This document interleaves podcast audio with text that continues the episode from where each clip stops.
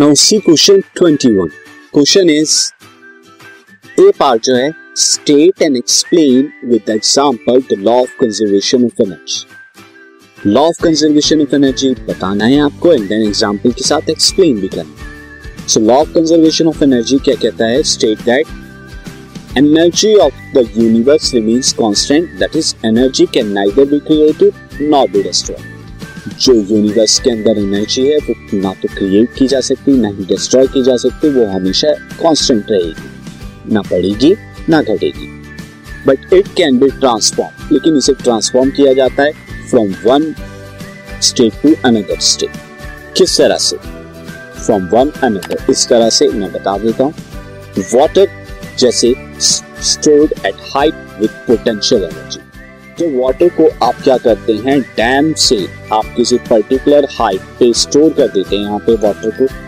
अब यहाँ पर एक पर्टिकुलर हाइट जो है वाटर ने चेंज कर ली एच हाइट इसकी वजह से यहाँ वाटर का जो मास होगा ग्रेविटी और हाइट एच इसकी वजह से इसने पोटेंशियल एनर्जी जो है अटेन कर ली है एक्वायर कर ली है।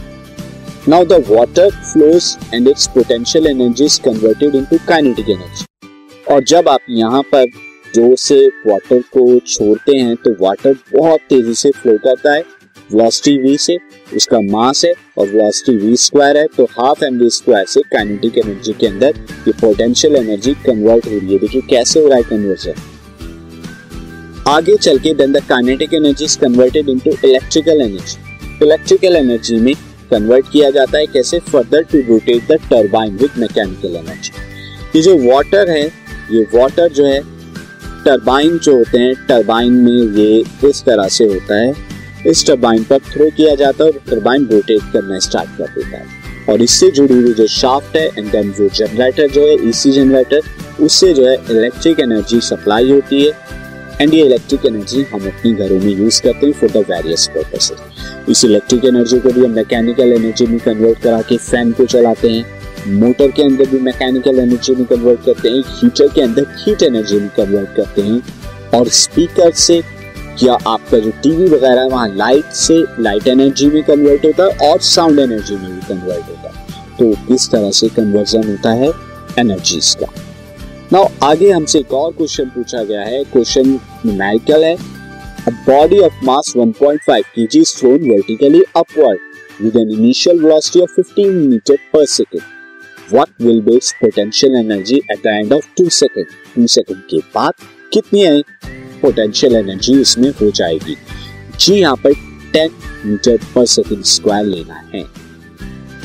देखिए, यहाँ पर जो बी पार्ट है बी के अंदर यहाँ मास दिया है जी दिया है और यहाँ पर हमें जो है U initial velocity zero G जो है ten meter per second square और मास कितना है? बॉडी का मास है 1.5 केजी 1.5 केजी और जो टाइम है टू सेकेंड हमें यहाँ पर दिया हुआ है। अब यहाँ पर मुझे क्या निकालना है? देखिए पोटेंशियल एनर्जी क्या हो जाएगी? एम जी एच एच तो मुझे गिवन नहीं है। तो एच यहाँ पे मैं किस तरह से कैलकुलेट करूँ? एच निकालने के लिए देखिए एच इज़ इक्वल टू क्या होता है? U T plus half A T square यहाँ से एच जो आ जाएगा सिंस ये हमने यूज़ किया zero into two plus half into G जो है टेन ये जी होगा इंटू में टू का स्क्वायर ये तो ज़ीरो हो जाएगा, ये वाली वैल्यू ना यहाँ टू से हम इसे फाइव और फोर फाइव से कितना हो जाएगा? ट्वेंटी हो जाएगा. तो एच ट्वेंटी मीटर आ गया. ट्वेंटी मीटर की हाइट तक जाएगा. देयरफॉर पोटेंशियल एनर्जी कितनी हो जाएगी? एम जी एच यानी कि 1.5 point five into ten into में ट्वेंटी ये आ जाएगा 200 hundred into one point five ना वन पॉइंट फाइव को टू से करेंगे तो कितना आएगा? थ्री आएगा तो थ्री हंड्रेड जूल जो है इसने पोटेंशियल एनर्जी एक्वायर कर ली होगी।